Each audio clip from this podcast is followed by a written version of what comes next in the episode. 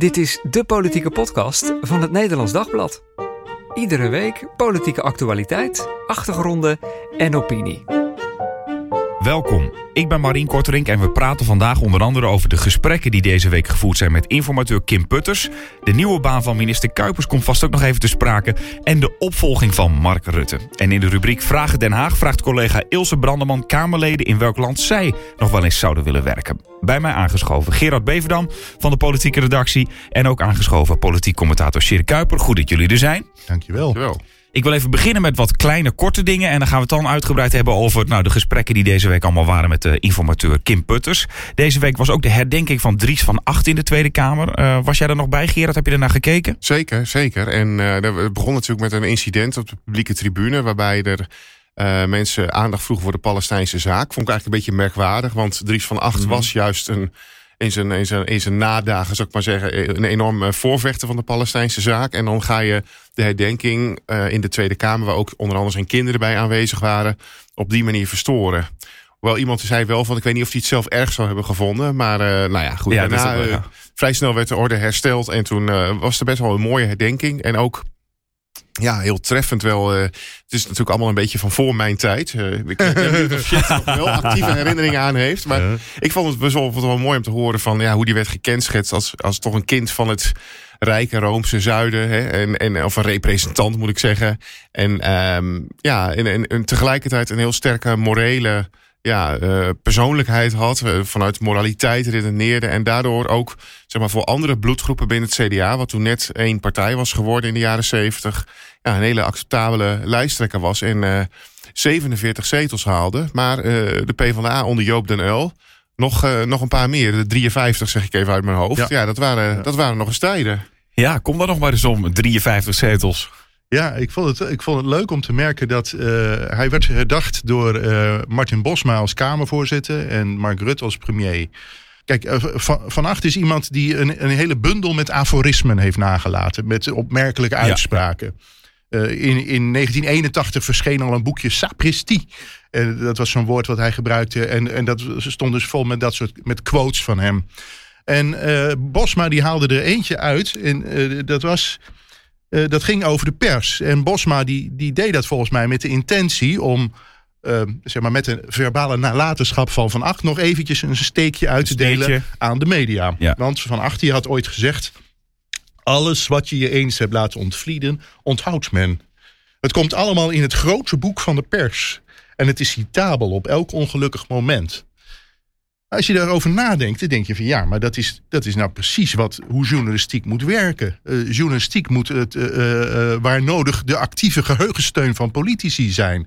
Jij zegt nu eigenlijk van Martin Bosma, die heeft die, zijn citaat eigenlijk verkeerd gebruikt. Of, exact, en dat doet hij in een week waarin we opnieuw geconfronteerd zijn met het belabberd slechte geheugen van de pers. Onder andere dat van Bosma zelf. Want we hebben afgelopen maandag hebben we de presentatie gehad van het rapport over fraudebeleid. En daarin wordt nauwkeurig gereconstrueerd hoe de Tweede Kamer zelf jaar na jaar de toon heeft gezet over uh, veronderstelde fraude op basis van aannames. Er was geen harde informatie. Uh, ambtenaren zeiden zelfs tegen minister Henk Kamp, uh, die ook verhoord is, van, van ja, het, we hebben helemaal geen aanwijzingen dat er zo op grote schalen misbruik wordt gemaakt van sociale voorzieningen en toeslagen. Maar Kamp die zei destijds in zijn verhoor van ja, maar ik vond dat ik niet alleen op mijn ambtenaren kon afgaan. De, ik moest ook rekening houden met het volksgevoelen. Ja, het gaat nu alle kanten op. Ik ja, maar het, het begint dus met Bosma die van Acht citeert in een soort vorm van heimwee. Van, uh, terwijl juist dat, dat slechte geheugen van de politiek... een van de kernproblemen van, van de hele soorrace van uh, in Den Haag. Ja, Weet je wat mij er vooral in heeft getroffen? Is zowel die, dat onderzoek naar het fraudebeleid... Um, als ook rond die nareis op nareis. Dat is ook wel uh, in hoeverre functioneren wij als media... als controleur van de macht... Uh, de, de, ja. de enquêtecommissie heeft ook gezegd van, uh, dat er een, een soort samenspel was tussen politici en journalisten in die fraudejacht. Ja, en dat wij er als journalisten dus nou ja, indirect eigenlijk aan meededen. Uh, en vooral niet opkwamen voor de, de slachtoffers van dat ja, vreselijke beleid. En, en, en ook wel rond dat nareis op nareis op nareis denk ik van... hebben we daar genoeg onderzoek naar gedaan om, om echt uit te zoeken hoe dat zit als dan van de week inderdaad. Ja, toen dat werd gezegd dat journalisten kritisch genoeg waren om, te vra- om zich af te vragen: klopt dit eigenlijk? Destijds al. Ja, want dat was een van de belangrijke eh, redenen voor de VVD om het kabinet eh, eh, te laten vallen afgelopen vorig jaar zomer.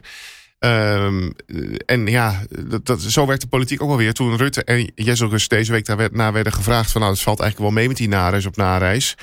Toen zeiden ze toch was het terecht dat het kabinet viel. En dat vind ik dan. Ja, daar zit je dan toch wel een beetje uh, flabbergasted naar te luisteren. Maar je zegt nu van ja, de, de, de media zijn mede schuldig. Nou, Kijk, de ja, media. mede schuldig, eh, maar, nee, maar ja. dat was een beetje, was inderdaad een beetje het teneur natuurlijk van het eh, rapport over fraudebeleid. Eh, het viel mij overigens op dat de Telegraaf meteen dinsdag een commentaar had waarin ze de conclusies van het rapport omarmden, behalve dat de, eh, de media schuld hadden, want die moesten gewoon eh, altijd kritisch en argwanend zijn en eh, onrecht aan de kaak stellen. Uh, alleen als het gaat over, de, over die uh, nareis op nareis. Vorig jaar waren er geen cijfers beschikbaar. De IND, of, deskundigen van vluchtelingenwerk, maar ook van de IND, zeiden wel van we hebben geen aanwijzingen dat het op grote schaal gebeurt. Uh, en als Jezogus dan in een talkshow gewoon zegt van ja, het is heel groot, het gebeurt massaal. Uh, ja, dan, dan, dan snap ik wel. Ik, ik heb dat fragment nog eens gezien met Thijs van den Brink.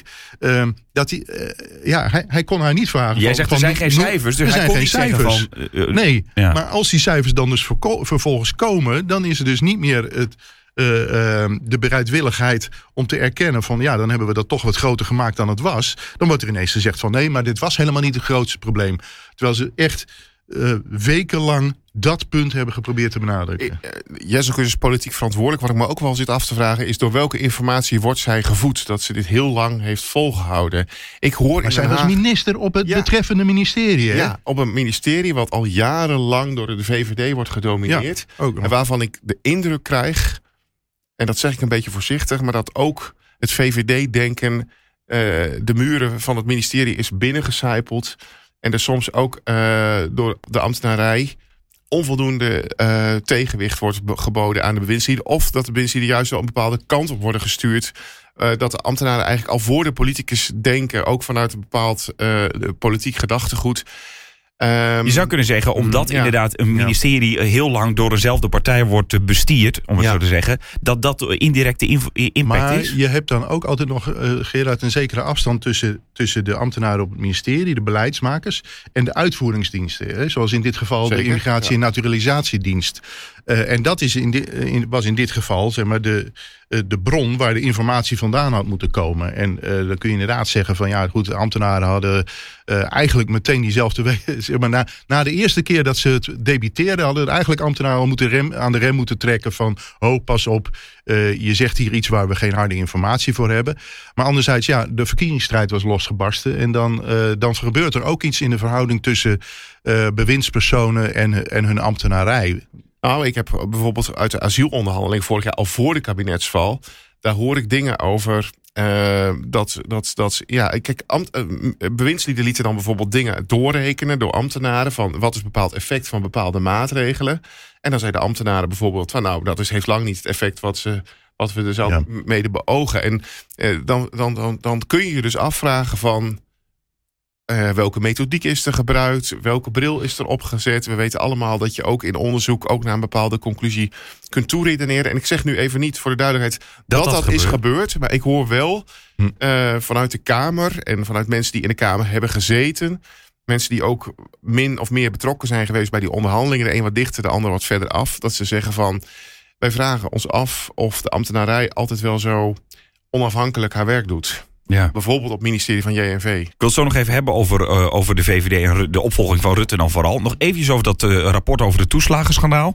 Ik, eh, Michiel van Nispen, voorzitter van de commissie, die zei ook van dit kan morgen weer gebeuren en het kan in ieder van ons overkomen. Toen dacht ik wel, we hebben er eigenlijk dus in die zin dan ook nog niks van geleerd. Nou ja, we hebben nog steeds dat vreselijke toeslagenstelsel. En het is natuurlijk aan de ene kant ook wel weer natuurlijk heel mooi dat heel veel mensen een, een toeslag krijgen. Want anders zou het niet rond kunnen komen. Tegelijkertijd kun je ook zeggen van kennelijk zit ons belastingstelsel zo in elkaar dat we allerlei zeilen moeten bijzetten om mensen te stutten. Ehm, en alleen het, het, is een ontzettend rondpompcircus van geld. Er gaan miljarden worden er uitgekeerd, maar er moeten ook miljarden weer worden teruggevorderd. En ik las dat nog weer even terug van hoe ging dat ook weer rond uh, bijvoorbeeld uh, zoiets als die kinderopvangtoeslag. Je moest dan zelf een inschatting maken van Ja. je inkomen. Ja. En daarop werd dan een toeslag gebaseerd. En als dat achteraf niet eh, klopte, dan werd dat weer teruggevorderd. Dus ja, als je foutjes maakte, dan leidde dat heel vaak weer tot een terugvordering. En dan werd dat op een gegeven moment ook al snel aangemerkt als, nou, je hebt heel te veel aangevraagd, dus je moet ook weer een boete betalen, terugbetalen. Je hebt er geen recht op. Nou ja, noem maar op, we hebben het allemaal kunnen lezen. Ehm, het probleem is alleen, de Belastingdienst eh, ja, is wel in staat, op een gegeven moment zeggen ze, om, om naar een ander belastingstelsel te gaan. Maar goed, het punt is, daar moet dan ook wel eerst politieke consensus over worden Ja. bereikt. Vervolgens moet dat worden geïmplementeerd. Dus dat duurt echt nog wel een aantal jaren voordat we daar zijn. Het afgelopen kabinet had daar echt al wel een flinke stap in willen zetten. Maar ja, dat is gevallen. Dus dat ligt allemaal weer stil. Wat zeg maar bij de conceptie van het hele eh, stelsel al, al eh, eigenlijk ge- geconstateerd is, dat dit had zo'n omvang dat het slechts machinaal kon worden uitgevoerd. En dat is wat nu ook wordt geconstateerd. De menselijke maat was er niet en de mens werd niet gezien. Mensen liepen tegen een muur op als ze, als ze probeerden zeg maar, contact te zoeken met de Belastingdienst. En andersom, de Belastingdienst had geen, ja, had geen individuele mensen voor ogen. Die, die, die had casussen voor ogen. En die liet daar algoritmes op los waarmee eh, risico's werden geanalyseerd. En waarmee mensen zeg maar, ge- gebrandmerkt werden als risicogroep. En daar werd vervolgens op gejaagd. En vervolgens, als je een fout maakte, dan was dat niet je, jouw slordigheid. Nee, dan was je een fraudeur. Dus de, de, eh, en dat is.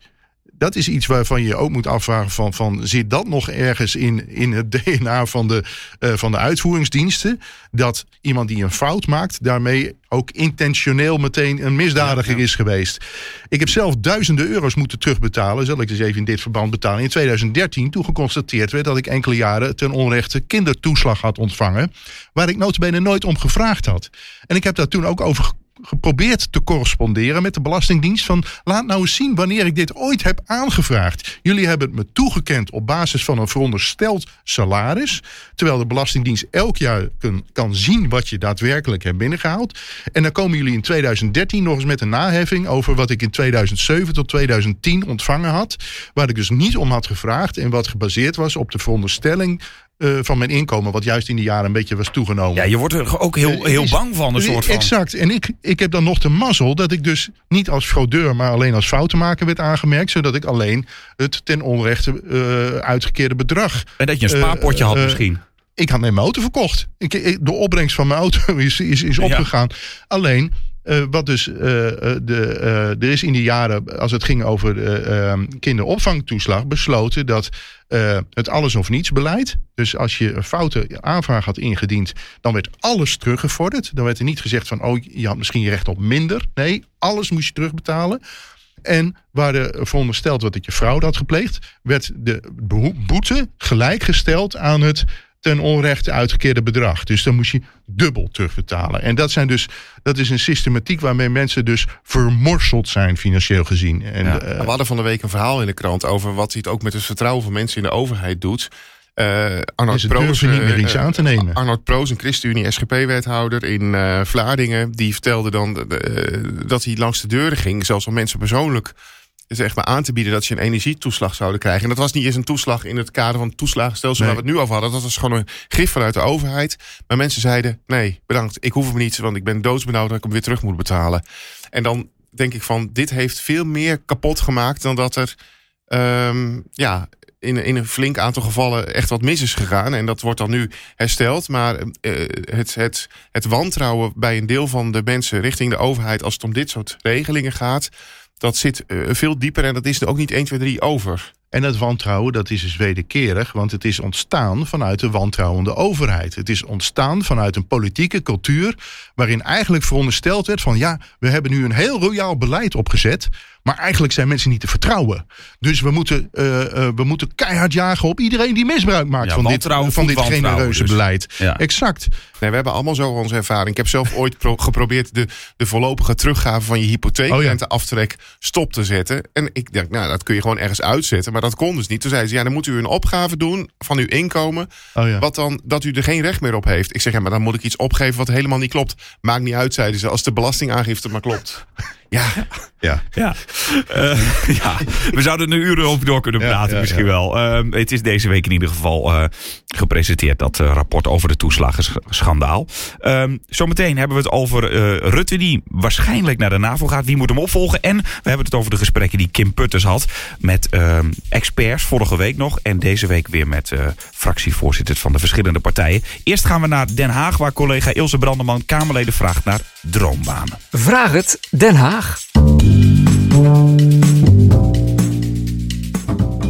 Wekenlang was het een raadsel waar oud-minister Ernst Kuipers een nieuwe baan had gevonden. En vorige week bleek dat hij vertrekt naar een universiteit in Singapore. Deze week ga ik op zoek naar Kamerleden die al eens in het buitenland hebben gewerkt. En vraag ik hen of ze dat opnieuw zouden willen. Meneer Caspar Veldkamp van NSC. U heeft in het buitenland gewerkt, bent ambassadeur in Israël en Griekenland geweest. Snapt u de keuze van Kuipers om lekker in het buitenland te gaan werken? Ja, je zegt lekker in het buitenland, maar er wordt ook gewoon keihard gewerkt in het buitenland. Je moet je daar ook gewoon aanpassen en je ding doen. En je neemt je dagelijkse, je dagelijkse zorgen mee. Dus mensen, als mensen denken in het buitenland is het net alsof je altijd op vakantie bent. Nee, echt niet, is mijn ervaring. U helpt ze uit de droom, maar zou u het nog een keer willen in het buitenland werken? Ja, zeker. Ik heb in zeven verschillende landen gewoond. Ik vind het nu wel heel erg leuk om terug in Nederland te zijn. Want dat blijft toch thuis. Nederland is natuurlijk redelijk goed geregeld. Eh, er is eh, met name ook voor jonge mensen, voor tieners bijvoorbeeld, is er ontzettend is het heel makkelijk en vrij. Omdat je heel veel op loop- en fiets, fietsafstand kunt doen. Ik heb in Tel Aviv gewoond waar de kinderen een uur in de auto zaten op weg naar school en terug. Eh, dat soort dingen zijn in Nederland allemaal comfortabel. Menselijke maat. En als u dan hier weer in Nederland komt, voelt het dan echt als thuiskomen? Ja, want je hebt familie, je hebt vrienden. eh, je hebt in het buitenland ook wel eens dingen gemist. Beetje heimwee misschien? Ja, heel soms. Kijk, ik, ik kan overal leven en werken. Ehm, eh, maar er zijn ook wel eens kleine dagelijkse dingen die uit Nederland... Hagelslag, Ja, pindakaas. chocomel, dat soort dingen. Eh, maar ook gewoon, ja, de- wat ik vaak heb gemist is de menselijke maat van Nederland. Die is heel prettig. Eigenlijk hebben we het nog niet zo heel slecht hè, in ons koude kikkerlandje. En Nederland is ontzettend leuk. Joris Thijssen van PvdA GroenLinks. U heeft al een keer in het buitenland gewerkt, toch? Ja, een paar keer. Waaronder jaar. Nou, ik heb één jaar in eh, Beijing gewerkt, in China. Ik heb eh, een half jaar in Rusland gestudeerd. En ik heb een tijdje, eh, was ik wel gebaseerd in, Nederland, in Amsterdam, maar reisde ik de wereld over om, om, over om op allerlei plekken te werken. En nu toch weer in ons koude kikkerlandje terechtgekomen. Zou u nog een keer in het buitenland willen werken? Ja, werken in het buitenland is wel heel erg leuk. In een hele andere cultuur, hele andere taal. Ja, het is wel, ja, het is wel echt heel erg tof. Dus u snapt eigenlijk meneer Kuipers wel dat hij eh, Nederland verruilt voor Singapore. Ja, dat snap ik wel. Maar waar ik eigenlijk niet zo over te spreken ben, is dat als je minister bent in een Nederlandse regering, dat je dan voortijdig het schip verlaat. Ik vind dat je gewoon de rit moet uitzitten. En daarna is er vast nog wel een andere mooie baan waar je heen kan. Dus dat vind ik niet zo chic. Maar dat hij een tijdje in het buitenland een leuke baan wil doen, ja, wie wil dat niet, zou ik zeggen. En Singapore trekt u ook? Nou, dat weet ik niet zo goed. Zo goed ken ik Singapore niet. Dus daar zou ik me wat meer in moeten verdiepen. Maar goed, Azië is natuurlijk wel, ja, dat trekt wel. Dus eerst even deze termijn afmaken en dan misschien kijken of er een leuke baan in Azië wacht. Nou, ik zit hier nu heel erg fijn en daar hebben we heel veel te doen. Eh, dus dat doe ik voorlopig. En, en na de politiek zien we dan wel weer. Meneer Gijs Tuinman van de BBB, u woonde al eens in Amerika. Is dat een land waar u eh, terug heen zou willen gaan? Ja, klopt. Ik heb eh, twee jaar in, eh, in Kansas gewoond. Eigenlijk eh, de, de mid, mid, mid, midwest van Amerika. Wat ik mooi vond aan, aan Kansas is dat de mensen daar geaard zijn. Dus het, het, het middelste punt van, van Amerika is het klimaat. En de wilderness is wat dat betreft nog niet getemd. En je voelt ook gewoon dat de mensen die daar wonen en opgegroeid zijn... ook eigenlijk met hun, voeten wat, daar, wat dat betreft nog veel meer in de aarde zitten. En eigenlijk past het best wel bij de BBB-benadering. Als u dan hier in Nederland bent, voelt u zich dan echt thuis? Of Nee, ik voel, me in Nederland wel echt, echt, echt thuis hoor. Ik woon in Oud-Beijerland, net eh, onder, eh, onder Rotterdam en eh, in de polder daar zo. Daar voel ik me thuis. Maar wat ik ook moet zeggen, ik ben natuurlijk altijd militair geweest. Dus ik ben altijd wel veel van huis geweest en ook over, over de hele wereld. En ik denk, wat, wat, wat de Nederlander wel Nederlands maakt, is ook dat je overal weer een beetje klein, eh, ja, jouw thuis maakt. En ook in, in Amerika. Dus nou, heb ik ook gezien met collega's die ook uit Nederland komen daar zo. Is ja, die pindakaas en die, die chocoladehagelslag. We vinden heel snel een weg om die in Amerika te krijgen. Daar toch eh, weer een eh, kleine mini Nederlands paradijs van te maken. Ik heb het hier in Nederland helemaal naar mijn zin. En dat komt vooral omdat ik blij ben dat ik geen Engels hoef te spreken. Want dat gaat toch net iets minder goed dan Nederlands. Mijn droom voor komende week is vooral meer vrouwelijke Kamerleden spreken. Want die waren de afgelopen afleveringen wat in de minderheid.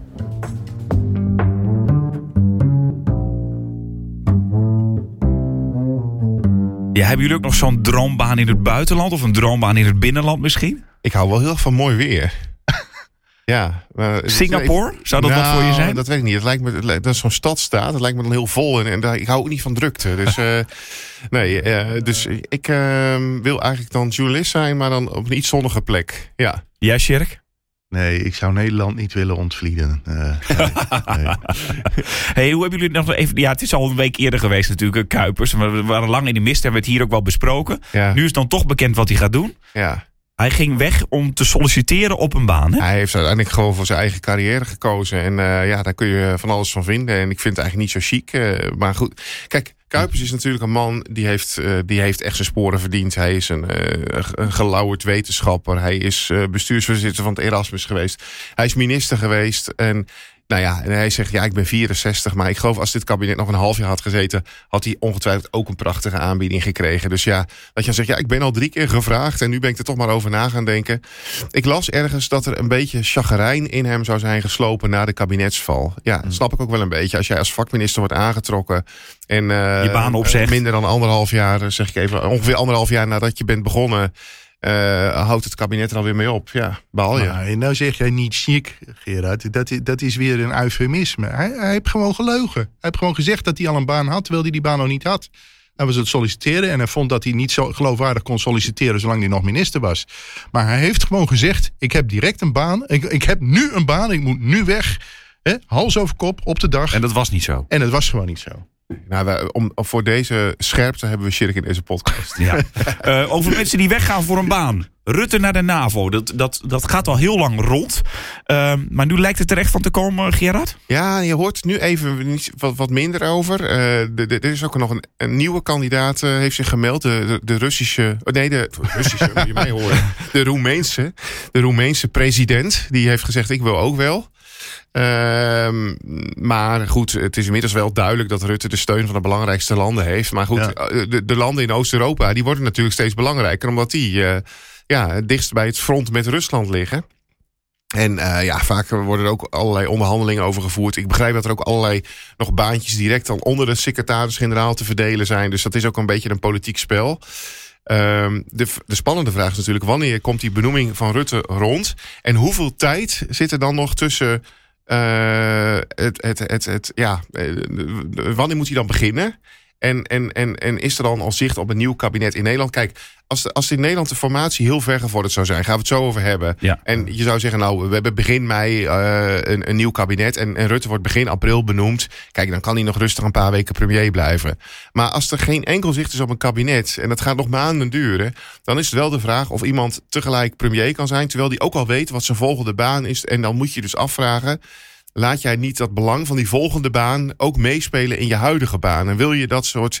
toch al. wil je al anderhalve pet op je hoofd hebben, zeg maar. En wie moet hem dan opvolgen als je, als je dat niet wil? Ja, nou ja, goed, daar lopen verschillende scenario's uh, doen de ronde in Den Haag. Ik begrijp wel dat er in de kabinetskring, in, in ieder geval in coalitieverband, nog niet echt over gesproken is. Dus het is echt nog een VVD-ding.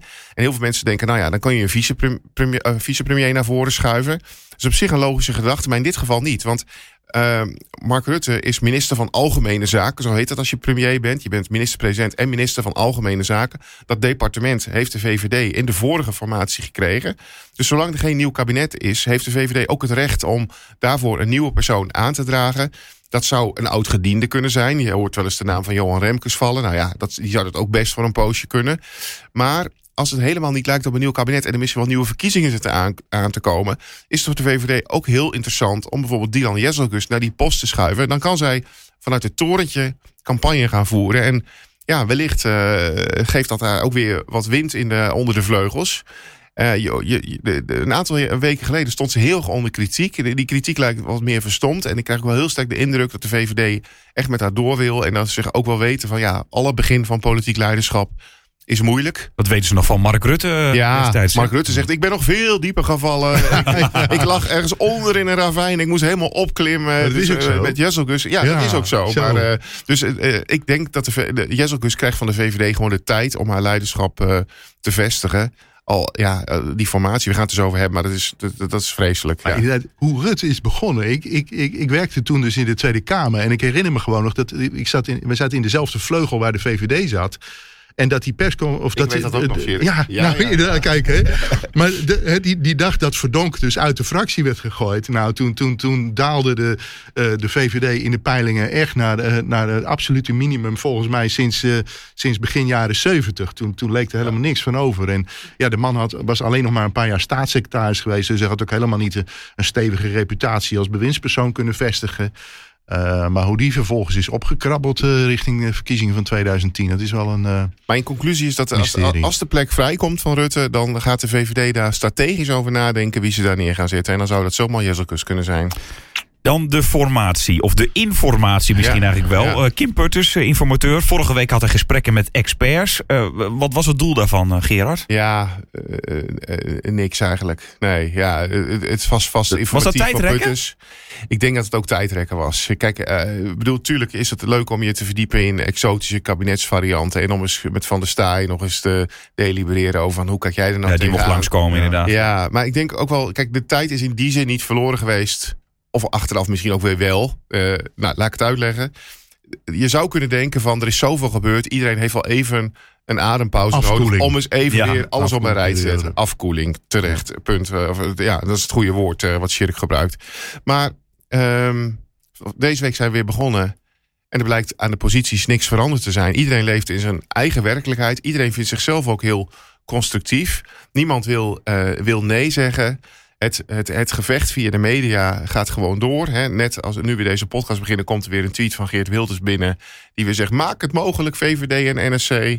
Eh, we hebben dinsdagavond Caroline van der Plas zien zitten bij Umberto. Die zegt tegen, gewoon op televisie tegen, tegen Pieter Omtzigt... nee is ook een antwoord. Ja, Pieter Omtzigt gaat geen nee zeggen. Ik stond gistermiddag, nog eh, donderdagmiddag... eh, voor de goede tijdsaanduiding. Donderdagmiddag stond ik bij de uitloop van de, van de gesprekken. En eh, Pieter Omtzigt kwam daar even langs de pers... En hij wilde eerst niks zeggen. En vervolgens ging hij toch weer wat zeggen. En toen zei hij ook van ja, ja, nee. Maar goed, er zijn gewoon twee opties. Een extra parlementair kabinet en een minderheidskabinet. Daar willen we allebei over meepraten. Willen we ook wel over aan tafel afspraken maken.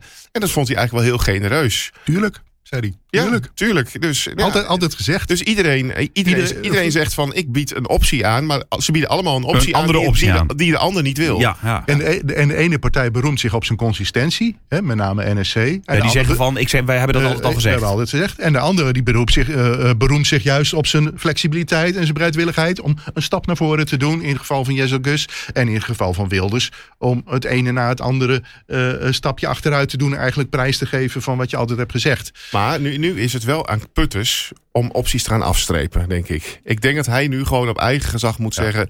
een meerderheidskabinet van PVV, VVD, NSC en BBB zit er niet in. Een minderheidskabinet van PVV, VVD en BBB... met gedoogsteun van NSC zit er denk ik ook niet in. Want dat wil Jezelgus niet. Die heeft gezegd, ik doe alleen maar mee als Omzicht ook meedoet.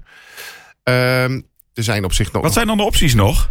Ehm, ja, er is nog een, een- Je kunt ook nog denken. Nou, kijk. Maar wil- je, zegt- je zegt, Gus zegt van eh, alleen als de NS eh, als om zich meedoet. Ja, De vraag is natuurlijk of dat, of dat alleen kan betekenen. eh, ja, en Omzicht die zegt van ik doe het alleen als gedoger mee. ja. En dat vind ik op zich een hele merkwaardige positie. Want enerzijds eh, suggereert hij van ja. eh, Wilders kun je gewoon niet aan de knoppen van de rechtsstaat zetten. Dat is, eh, dat is uitgesloten. Daar wil hij niet aan meewerken. Maar als hij vervolgens zeg maar, die gedoogoptie eh, eh, zeg maar open laat. Zo van ik wil wel gedogen. Ja, dan, dan, dan vertrouwt hij kennelijk dus toch Wilders aan de knoppen van Dat de is een hele rare, dat Ja. is een hele rare positie. Ja, want jij zegt eigenlijk van als hij, dat, als hij dat echt zo vindt, dan zou hij moeten zeggen: dan ga ik zelf bij wijze van spreken wel officieel meedoen en dan PVV maar gedogen. Want ik vind niet dat hij in de eh, coalitie zouden moeten zitten. Ja, of hij moet gewoon eindelijk eh, toegeven dat hij, dat hij niet de PVV de macht Alleen, kijk, vanaf het moment dat de verkiezingen zijn geweest, zijn partijen bezig met de volgende verkiezingen. En dat, is de, dat zijn de, zeg maar de, koplampen waarin iedereen nu staart van die volgende verkiezingen. Die, eh, iedereen wil dit proces Het, het, het, het, het loopt echt volgens mij volledig spaak. Maar iedereen wil dat het zo spaak loopt dat een ander de schuld krijgt. En eh, op het ogenblik lijkt het erop dat, eh, dat Wilders eh, alleen maar beloond wordt voor, voor zijn flexibiliteit en zijn bereidwilligheid en zijn, eh, eh, en zijn soepelheid en alles in de ijskast zetten en weet ik wat niet al. Terwijl alle andere drie schade lopen en erop achteruit gaan. En, Ik denk toch dat, dat, dat omzicht in een fuik is gezwommen. Waar die niet goed uitkomt. En die fuik wordt door Wilders steeds verder opengezet. Dus hij zwemt er eigenlijk nog steeds ver- verder in door. En ja, hij- open, opengezet of Nou, achter, hij- hem hij- dichtgetrokken. Nou ja, oh, hij wordt aan de voorkant Weet je hoe open- fuik werkt? Hij, kan er in ieder geval nog steeds verder in zwemmen. En hij kan Ja. aan de achterkant niet meer uit. Laat ik zo zeggen. dat Ja. is het. Ehm, want eh, eh, Wilders, hè, dat hebben we afgelopen weekend gezien... dat hij ineens op zaterdag zei, eh, precies twee jaar na het begin van de oorlog in Oekraïne... met mij valt over alle steun aan Oekraïne te praten. Ehm, de- Ja. Hij heeft werkelijk eh, op alle punten... Zegt hij dat hij geleverd heeft. En dat is ook natuurlijk, in ieder geval op papier klopt dat. Tegelijkertijd kun je wel altijd afvragen. Eh, wat, is, wat zijn die beloftes bij Ja, Wilders en waard? bovendien, je gaat, toch, je gaat toch niet onderhandelen met de nationale veiligheid. Want het, eh, steun aan Oekraïne, dat gaat niet over Oekraïne, dat gaat over Europa, dat gaat over ons, dat gaat over, eh, o- dat gaat over de wereldvrede. Eh, en om daar zeg maar een onderhandelingspuntje van te maken van oké, ik wil misschien wel wat miljarden eh, eh, eh, eh, toegeven, dat, dat, dat, dat geeft alleen al aan hoe, hoe onwaarachtig dit hele spel is. Dan komen we op een heel ex- existentieel punt, om het maar even eh, Ja. deftig te zeggen. Ehm, we zitten, denk ik, toch kunnen we zeggen, in, in een van de grootste bedreigingen van de, van de, van de westerse vrede en veiligheid. eh, misschien wel sinds de Tweede Wereldoorlog. Sjir knikt. ja, ja. ik vind dat niet overdreven. Nee. Dan moet je je ook afvragen als een serieus. Ja, ik bedoel, ik wil niet zeggen dat Wilders dat. Het, ja, nee, dat is geen serieuze partij met één lid en geen functionerende interne democratie. Wil je dan als VVD, als NSC en ook als BBB. eh, wil je dan eh, als grootste partij iemand aan de knoppen hebben die ja, wispelturig is op dit punt. eh, die een paar jaar geleden nog de, de vriendschapsspeld van Rusland in ontvangst eh, nam. eh, zich, zich potsierlijk liet fotograferen in de Duma. Ehm, en, dan, en nu eigenlijk tot vorige week heeft gezegd van nou ja, eh, andere landen eh, prima als die steun willen geven, als andere partijen steun willen geven, maar wij doen niet mee. En die Ehm, een fractie achter zich heeft die op geen enkele manier een controlerende tegenmacht is, maar eigenlijk alleen ja, gewoon 37 stemmen levert bij alles wat hij Ja. eh, Nee, maar w- opvoert. Wil je, dus, wil je dus het mogelijk maken dat Wilders straks misschien wel als premier... of in ieder geval als grootste regeringspartij aan de knoppen zit... en zich niet intrinsiek committeert aan steun aan Oekraïne? Ook al Ja. zegt hij nu misschien even van... met mij valt over alles te praten. Maar als het Ja. antwoord dan nee is van die drie partijen, is dat, kan je dit dan niet uitleggen waarom je van die formatietafel weggaat? Dat je zegt, wij zien dat in deze tijd. Of, of is dat dan te moeilijk? Nou, Denk dat- ik dan te makkelijk? Dat kan alleen als ze het aandurven om het over een andere boeg te gooien. En kijk, eh, we komen dan even terug naar dat heimwee-moment van van de week. Toen iedereen zat te knieteren over Van Acht en Wiegel... die in 1977 in een bistrootje eh, een kabinet bekokstoofden... naar, eh, terwijl Den Uyl veruit de grootste partij was geworden. Iedereen op rechts doet daar nu romantisch over. Van, "Ah, wat was dat mooi hè. Den was zo'n drammer en hij werd gewoon buitenspel gezet. Maar wat toen met Den Uyl gebeurde is precies hetzelfde... waarvan nu wordt gezegd... Ja, nee, je kunt niet een partij met 37 zetels, met zoveel kiezers, die kun je niet buiten de macht laten. Terwijl de geschiedenis laat zien van jawel, als een partij niet eh, over zijn eigen schaduw weet heen te springen, om de de ontzettende cliché er maar weer eens te gebruiken, dan kan het zijn dat inderdaad ook de grootste partij gewoon uiteindelijk toch in de oppositie belandt. Maar dat kan, maar En- willen die andere partijen dat wel? Nou, dan moeten ze het met elkaar willen. En Van Acht en Wiegel wilden dat heel graag. Maar Jezogus en Timmermans willen Ja. dat beslist niet. Dus dat, dat maakt het lastig, dat is de lastige knoop. Dat, eh, waar je zou mogen verwachten dat er de redelijkheid in het midden tot de erkenning komt van we gaan het niet op nieuwe verkiezingen laten aankomen. Daar is de, de, daar is de situatie veel te ernstig voor. We moeten nu met elkaar eh, eh, een, een redelijk middenkabinet vormen. Daar is een basis voor te vinden. Eh, Heel makkelijk.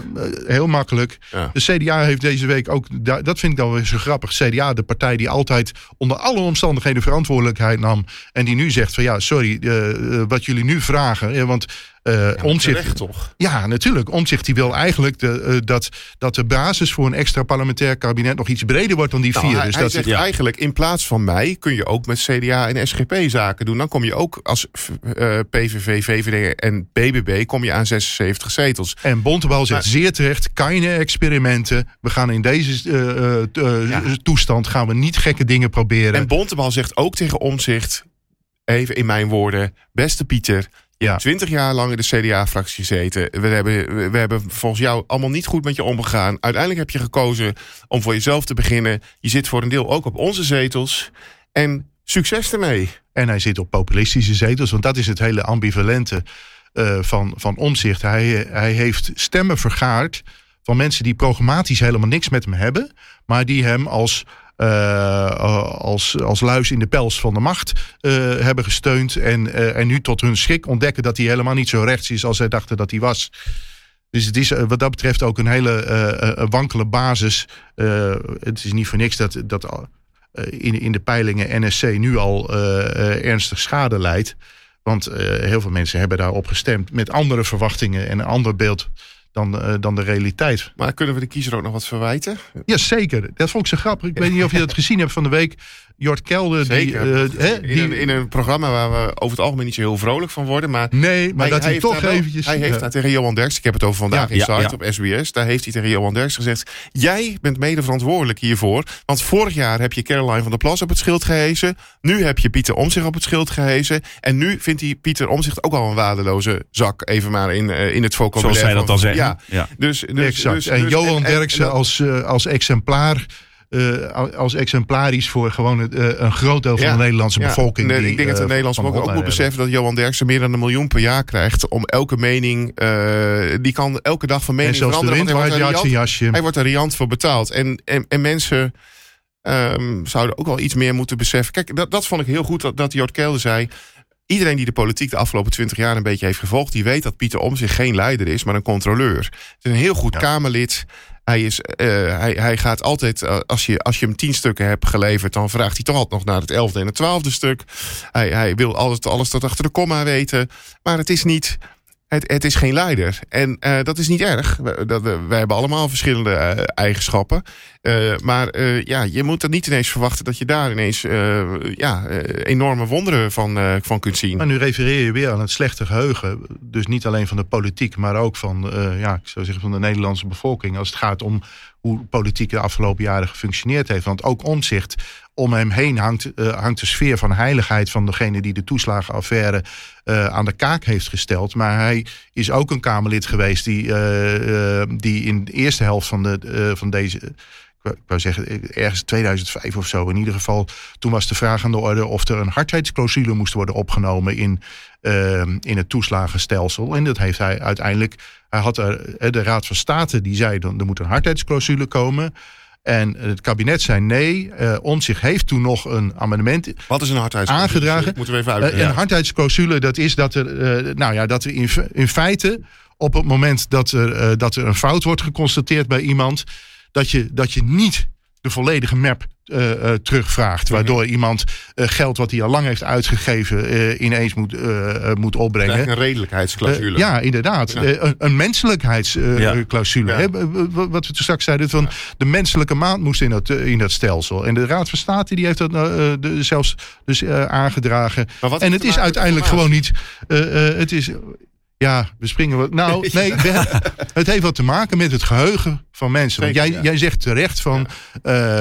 Mensen, er is een beeld gecreëerd op basis waarvan mensen voor uh, Pieter Omtzigt hebben gestemd. Hetzelfde geldt voor uh, het geheugen richting Wilders. Ik bedoel, tegenwoordig wordt hij ineens gezien als een, uh, als een redelijk rechtse partij. Terwijl gewoon vergeten is welke, Wat er allemaal gebeurt. welke dramatische uh, voorstellen de man in het verleden heeft gedaan. Welke schade die hij aan de rechtsstaat. En ook Wilders is dus iemand die. We hebben in het debat over de, uh, het rapport van Plasterk. werd hem bijvoorbeeld gevraagd: van oké, je hebt beloofd. Hebben we nu gezien dat je je aan alle uitspraken van de rechter zult houden. Betekent dat met terugwerkende kracht dat je ook het uh, oordeel van de Hoge Raad over jouw veroordeling wegens aanzetten tot groepsbelediging, dat je dat ook accepteert? daar draait hij dan gewoon onder vandaan. Daar zegt hij van dat is vroeger En eh, we, gaan, we kijken nu vooruit. Vooruit, Oftewel, hij wil ook. Geen hij is typisch maken. iemand die niet Ja. terugkomt, omdat hij vroeger heeft gezegd. Wel zegt van eh, eh, het, is, het staat in de ijskast. Maar alles wat hij aan schade heeft aangericht eh, aan de rechtsstaat en aan het maatschappelijk debat en het maatschappelijk klimaat. Want nogmaals, het klimaat was fout. Dat is ook wat het, eh, wat het rapport over de fraude eh, zegt. Wat overigens dus niet, je zei dus straks het, over de toeslagenschandaal. Het gaat veel breder over Ja, fraudebeleid. Het was een maatschappelijk en politiek klimaat waar politici en pers aan hebben Maar bijgedragen. er is, dus, er is dus angst voor de populisten in de politiek, maar er is ook angst voor de kiezer. En eh, dat speelt Ja, dat is logisch, want, een ja. hele grote rol. Want vorig jaar maart hebben we de Provinciale Statenverkiezingen gehad. Omgerekend eh, naar die uitslag had BBB met 32 zetels in de Tweede Kamer moeten zitten. Maar ze zitten er met zeven. Eh, nu hebben we, hebben we dus gezien dat, dat Omzicht behoorlijk wat pakte. Maar ook zeker Wilders ook wel door strategische fouten van de VVD. Ik denk dat de VVD echt heeft gedacht van... wij fietsen gewoon met de nieuwe premier toch weer richting het torentje. Dat is gewoon valikant mislukt. En die partij eh, heeft nu ook angst voor de kiezer. Want die denken van ja, als wij nu naar de, naar de kiezer gaan... Dan worden we eh, maar goed, dan, dan wordt... En, en, en Wilders die speelt dit spelletje tot het einde perfect uit. Dat maakt hem niet uit. Hij wil het gedogen. Hij wil ook wel in de oppositie. Uiteindelijk eh, gaat Hij wil ook wel nieuwe verkiezingen. hij wil ook wel nieuwe verkiezingen, allemaal prima. De, de vraag komt dus wel echt wel bij de VVD te liggen. Van, gaan zij met de ogen knipperen? Gaan ze bijvoorbeeld toch met de PVV en BBB in een coalitie stappen? Ik denk dat, we, dat, dat Omtzigt het echt niet gaat doen. Eh, of, of, of durven zij over links te gaan met Timmermans? een breed middenkabinet. En dan eh, zou ik adviseren om het, om, het, om, het, om het gewoon zo lang mogelijk eh, Vol te met houden. elkaar vol te Ja. houden. Eh, Ja. Ook nou, niet, al- niet alleen uit angst voor de kiezer hoor, maar ook, In landsbelang. ook in het landsbelang. Zo, Ja, ja. ja. Ehm, Kim Putters is nu twee weken bezig. Hij had een maand volgens mij. Hè? Wanneer, wanneer verwacht je daar nieuws hij- over? Hij zou over twee weken ehm, een rapport moeten presenteren. En het is natuurlijk eh, heel erg eh, neergezet als hij moet vooral op zoek naar de vorm van het kabinet. Maar als je ziet de motie waarin hij de opdracht heeft gekregen van de Kamer, is eigenlijk toch een verhaal van begin maar weer bij voren af aan. En als ik nu de uitlopen, hè, zoals we dat noemen in Den Haag, na de oh, gesprekken bij... dat mensen eh, er, eruit komen ja, lopen. eruit hè? Gewoon echt, en ja. dat ze dan en, en, ja, en als je ziet wat er, wat er gewoon in de media weer doorcijpelt, welke statements erop worden neergezet, of dat nou bij een talkshow is of op Twitter, ja, eh, je wordt er niet vrolijk van. En ik, ik, ik vrees dat, eh, dat Pit, Putters nog wel eh, een beetje wanhopig eh, dit weekend ingaat. En, en denkt van, eh, ja, eh, eh, ja, hoe, hoe Die weet het ook niet meer. ja, je, hij zal er ergens een, een breekijzer moeten hebben. Er zal toch over iets onderhandeld moeten gaan worden. Of hij moet gewoon zeggen, ja, het is, het is kiezen of delen. Anders dan ga ik, ga ik Timmermans vragen om het, eh, om het initiatief te nemen.